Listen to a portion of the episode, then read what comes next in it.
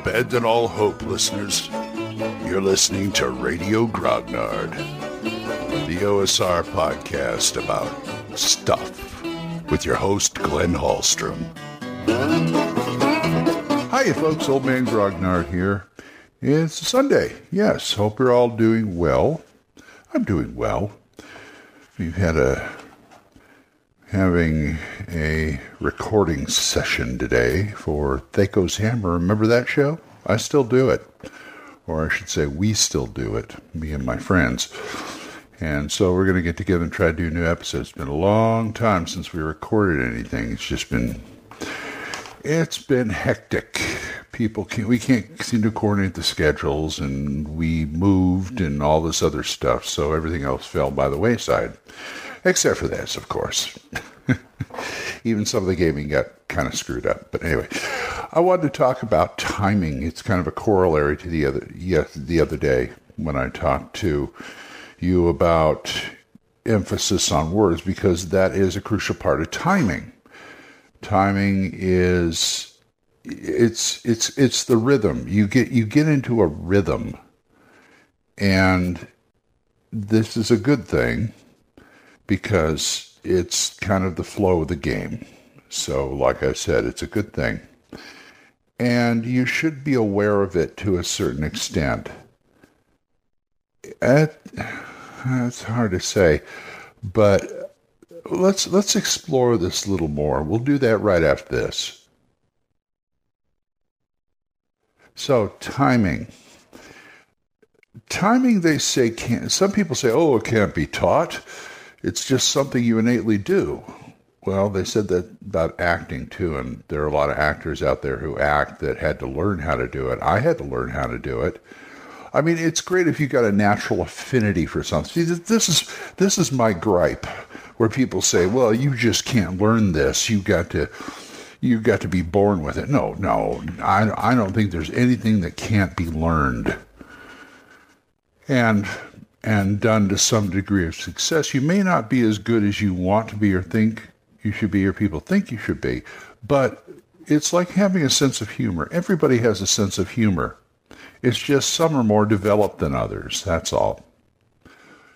And you know, it's just that's that's the way it is. You can learn anything and you can learn timing.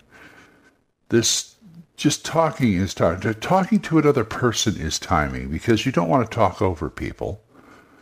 And you try and not to, unless you're like in a debate or something, I don't know. But it's it's all timing. When you're behind the screen and describing story, you this is this is part of your this is part of your makeup. This is part of your your GM toolbox for instance, let's go back to what we did yesterday. Go back to the module Sinister Secret of Saltmarsh. And we'll go back to the library again. There's a lot of stuff in here. And I already told you how to use the action words and descriptors to liven up your your narration, which is what the box text is supposed to be if you use the box text. And this is also applies, of course, to if you're creating your own things only you're just doing it a different way. You're putting it in your own words.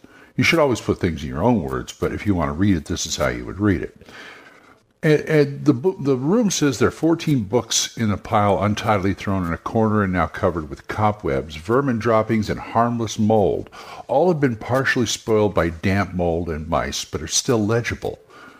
Only three of any interest, the other 11 being of routine nature, histories, collections of romantic poems, and so forth. These are clearly defined on the spine.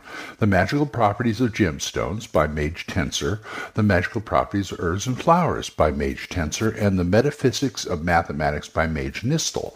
These three books can be sold for 150 gold piece each, though not in Saltmarsh. The vendor will have to seek a larger community if the purchaser is to be found.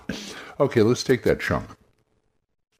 Okay, you did the just say you did the the narration or however you did it with the descriptors and the action words like I told you about. Okay. So, there they are. Boom. You ask them what do you do and you just wait. This is part of timing. You wait to see what they say.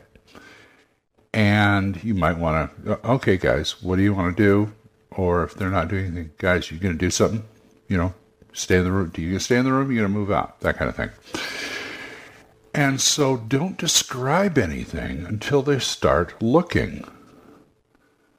I mean, you've already done these when you did the descriptors and when you did the box text or whatever you, however you put your words, you already described. You already you already set the atmosphere.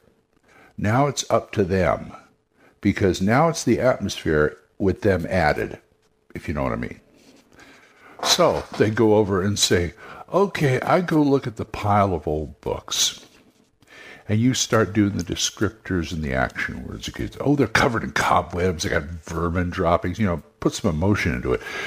And harmless, it's just mold and stuff.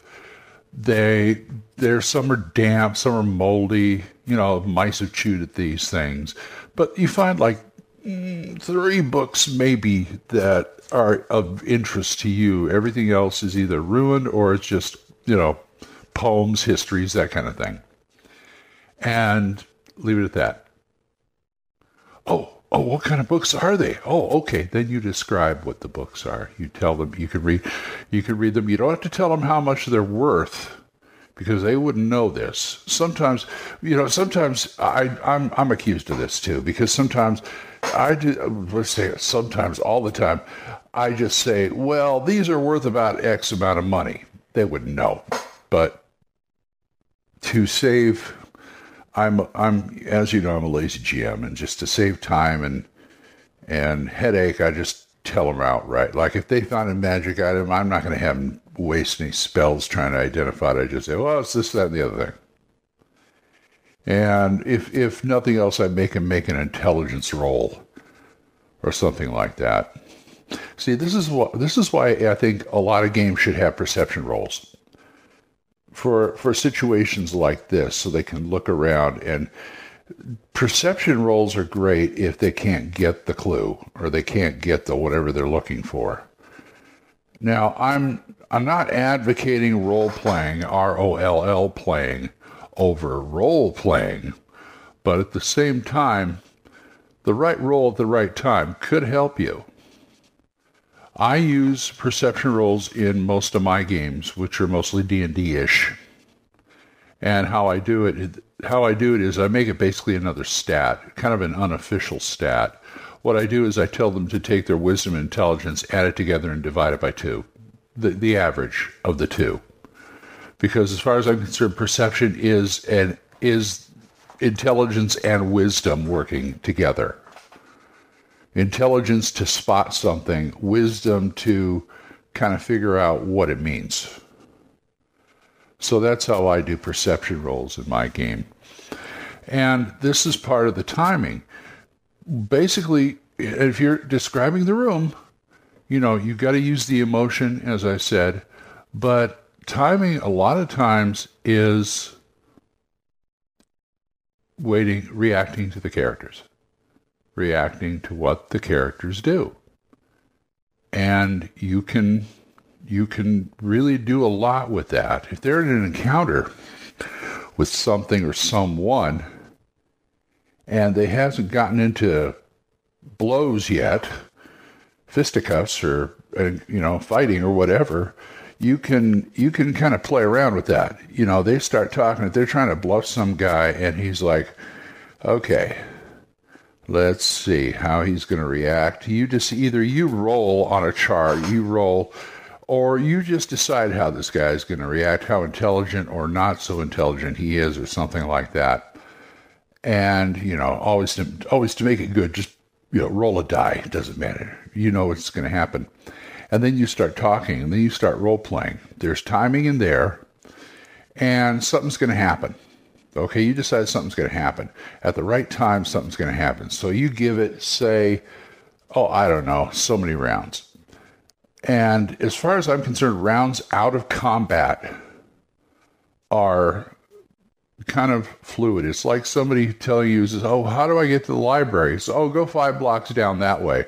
Well, and my question has always been, what's the measurement of a block? It could be as much as a quarter mile as far as I'm concerned. So it's the same thing with rounds. Just play it in your head how many rounds have gone down.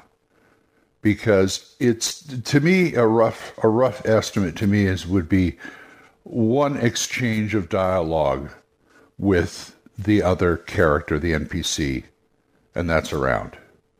You're asking a question, he's respond, he or she's responding, and that's around. And then somebody asks something else, and he or she responds. That's another round. That's my rough estimate of what a round is. So instead, so okay, five rounds, something's going to happen. So try and build up to that when you got when you're talking to people. If if you kind of get my drift. So say he you're trying to bluff this guy and he keeps going along. You've you've decided, well, yeah, he's not going to completely believe him, but he's going to let him go. Let him work for it. Have the characters work for it, and just kind of string them along. And then at the last minute, ah, go ahead. So he lets him by, whatever. Anyway, that's that's my idea on timing. And you go ahead and take that. I'm going to go start my day. So on t- ending, ending the show real fast. Yeah, so if you guys want to talk about me about this or anything else, uh, oldmangrognar at gmail.com, or you can drop me a voicemail on Anchor. We are monetized, so as little as 99 cents a month, you too can help support this program, and I would thank you. Thank you again, Jonathan, Oliver, Mark, Gilbert, Juan Carlos, and Daniel for helping me with this program, for, for contributing, supporting this program. Thank you. And don't forget Mark Walring's podcast, The Yawning Owlbears. So until I see you folks next time, keep the dice warm and I'll talk to you later. Bye bye. Questions? Comments? Send them to oldmangrognard at gmail.com. We'll see you next time when Radio Grognard is on the air.